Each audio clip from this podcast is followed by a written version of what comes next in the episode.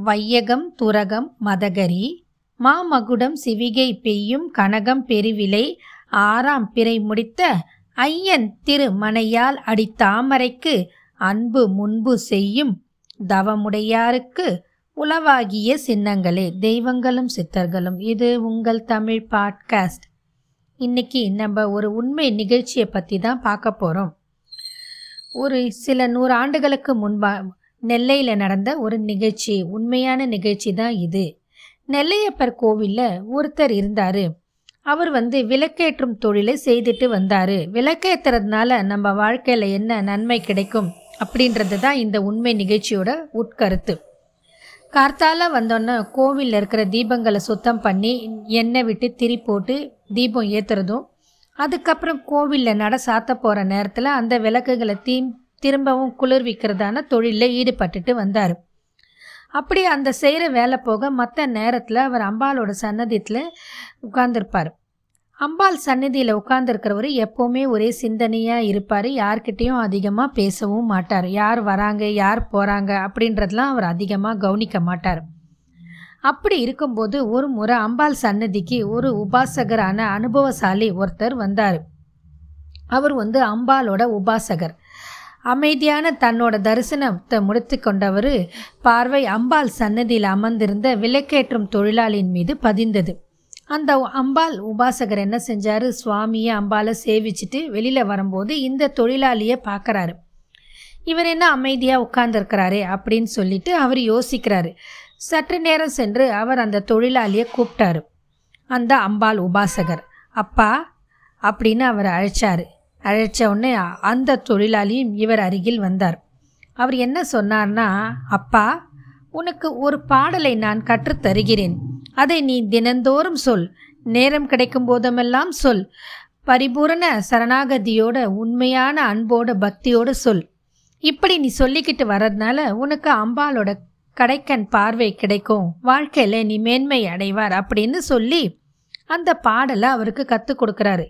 அது என்ன பாடல்னா வையம் துரகம் மதகரி மா மகுடம் சிவிகை பெய்யும் கனகம் பெருவிலை ஆறாம் பிறை முடித்த ஐயன் திருமணையால் அடித்தாமரைக்கு அன்பு முன்பு செய்யும் தவமுடையாருக்கு உளவாகிய சின்னங்களே அப்படின்ற அபிராமி அந்தாதியோட பாடலை தான் அவர் கற்றுக் கொடுக்குறாரு.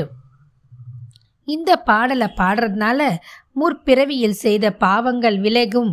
அது மட்டுமில்லாமல் அம்பிகையின் கடைக்கன் பார்வை கிடைக்கும் அப்படின்னு சொல்லிட்டு போயிடுறாரு. அம்பிகையின் அடியார்களுக்கு உண்டான ஐஸ்வர்ய அடையாளங்களை சொல்லி அவர்கள் ராஜ போக வாழ்க்கை வாழ்வார்கள் அப்படின்றது தான் இந்த பாட்டோட உட்கருத்து. அம்பாள் உகாஸ் உபாசகர் சொன்ன பாடலை கருத்தோடு கேட்ட அந்த தீபம் ஏற்றும் தொழிலாளி அதை தன் இதயத்தில் பதிவு செய்து கொண்டார். மிகவும் கண்ணியமாக கேட்டுக்கொண்ட அவர் தந்த பாடலை காதால் கேட்டவுடனே மனதால் உள்வாங்கிக் கொண்டு இதயத்தில் நிறைத்தி கொண்டார். அன்று முதல் அவர் வாய் அப்பாடலையே முணு முணுத்து கொண்டிருந்தது. எந்த நேரமும் அவர் அந்த பாடலையே மனதார நினைத்து உதட்டால் முணுமுணுத்து கொண்டு இருந்தார். பொதுவாக உபதேச மந்திரத்தை சொல்லும்போது உதடுகள் அசையலாமே தவிர அது என்ன மந்திரம் என்று அடுத்தவர் காதுகளில் விழக்கூடாது. இதுதான் சாஸ்திரம் சொல்ற வி விதிமுறை. இந்த வழிமுறையை சாதாரண தொழிலாளியா ஆன அவர் கடைபிடித்தார் என்றால் அதற்கு முக்கியமான ஒரு காரணம் அம்பிகையின் கடைக்கண் பார்வை அந்த தொழிலாளியின் மீது படிந்து விட்டது என்பதுதான் அதன் பொருள். பொருள் புரிந்தால் போதுமா? அந்த தொழிலாளிக்கு பொருள் கிடைக்க வேண்டாமா? ஆம் பொருள் கிடைத்தால்தான் வாழ்வில் நல்லபடியாக பசி பட்டினி பஞ்சம் இல்லாமல் வாழ முடியும். அதற்கும் உண்டான செயலை எப்படி செய்வது? அதற்கு உண்டான செயலை அவளுக்கு அம்பிகை செய்து முடித்தார். ஆம் இந்த பாடலை அவர் முணுமுணுத்து கொண்டே இருந்தபோது அம்பிகையின் செவியிலும் அந்த பாடல் விழுந்தது. அதன் காரணமாக அம்பிகை என்ன செய்தாள் என்று பார்ப்போம். திருநெல்வேலியில் அரசரின் முன்னால் அரங்கேற்றி தன் சன்னதியில் தீபமேற்றும் தொழிலாளிக்கு பொருட்செல்வத்தை வாரி வழங்கினாள் அம்பாள்.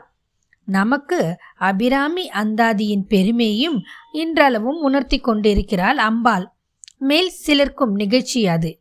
அது என்னன்னா அரசவையில் இருந்த அரசருக்கு தலைமை அமைச்சரின் அக்கிரமங்கள் அனைத்தும் நிரூபணம் ஆயின. அரசர் கவலை கொண்ட உள்ளத்தோடு நெல்லையப்பர் கோவிலுக்கு சென்றார். அவர் பின்னாலேயே அக்கிரமக்கார அமைச்சரும் ஓடினார். அரசரை கண்டதும் கோவிலில் இருந்த சிறு சிறு சல சலப்புகளும் கூட அடங்கி ஒடுங்கி அமைதியாக இருந்தது. அம்பாள் சந்நிதியில் அரசர் மிகவும் வருத்தத்தோடு அம்பாளின் முன் வழிபட்டு கொண்டு இருந்தார். அவர் முன்னால் நீட்டப்பட்ட கற்புத ஜோதி காற்றில் ஆடிய சத்தம் கூட கேட்டது. அவ்வளவு நிசப்தம். கற்பூர ஜோதியை தன் இரு கைகளாலும் ஒத்தி கண்களில் ஒத்தி கொண்ட மன்னர் ஏதோ சத்தம் கேட்கிறதே என்ன சத்தம் அது? என்றவாறே மெதுவாக நடந்து சென்றார். சப்தம் வரும் திசையை நோக்கி நடந்தார். கூட இருந்த கும்பலும் அவருடன் சென்றது. ஒரு இடம் வந்ததும் அரசன் அமைதியாக நின்றார். இங்குதான் ஏதோ சத்தம் வருகிறது என்று சிந்தித்தார். இங்குதான் ஏதோ சத்தம் கேட்கிறது. அது ஏதோ மந்திரம் போல் இருக்கிறதே என்ன? என்று சற்று முற்றும் பார்த்தார். கூட வந்தவர்களும் அப்பகுதியை நன்றாக அலசி ஆராய்ந்தார்கள்.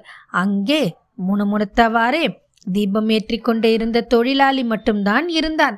அவரை அரசரின் முன்னால் நிறுத்தினார்கள். அரசர் விபரம் கேட்டு அறிந்தார்.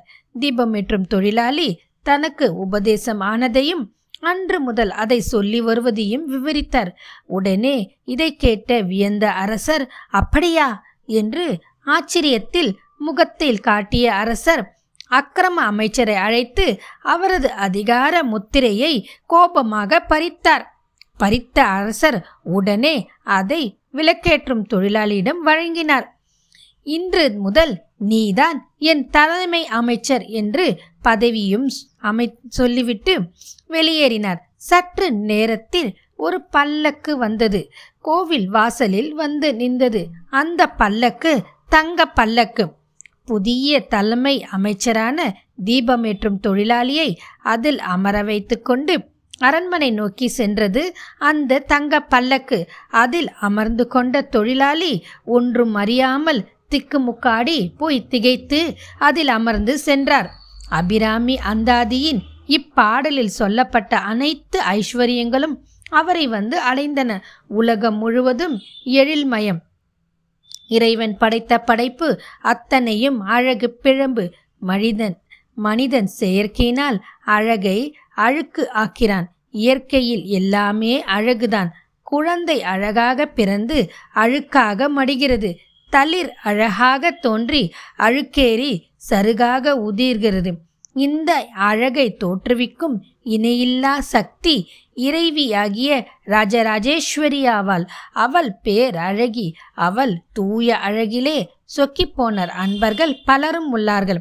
அழகுக்கு ஒருவரும் ஒவ்வாத அவளை அபிராமி என்று வழங்கினார்கள். அவளுடைய பேரருளில் ஈடுபட்டவர் தான் அபிராமி பட்டர். அவர் அபிராமியை அழகிய நூறு பாடல்களால் பாடியிருக்கிறார். அன்னையின் அழகையும் அருளையும் ஆற்றலையும் திரு விளையாடல்களையும் வீர செயல்களையும் திரு நாமங்களையும் எண்ணி எண்ணி இன்புற்று நம்மையும் எண்ணி எண்ணி வழிபாடு பண்ணி நலம் பெற செய்கிறாள். எழில் உதயமானால் அதைக் கண்டு இதயமலர் வருமல்லவா? அப்படித்தான். அபிராமி அந்தாதியை மன தூய்மையோடு யார் ஒருவர் தினமும் ஜபிக்கிறார்களோ அவர்களுக்கு அப் அம்பாளின் கடைக்கண் பார்வை கிட்டும் என்பதில் இந்த நிகழ்ச்சி நமக்கு உணர்த்துகிறது. இது ஏதோ ஒரு செய்தியோ கதையோ அல்ல. இது நிஜம். எனவே நாமும் இப்படி அம்பாளின் கருணையோடு வாழ வேண்டும் என்று சொல்லி உங்களிடமிருந்து விடை பெறுகிறேன். வாழ்க வளமுடன். மீண்டும் மற்றும் ஒரு பதிவில் சந்திப்போம்.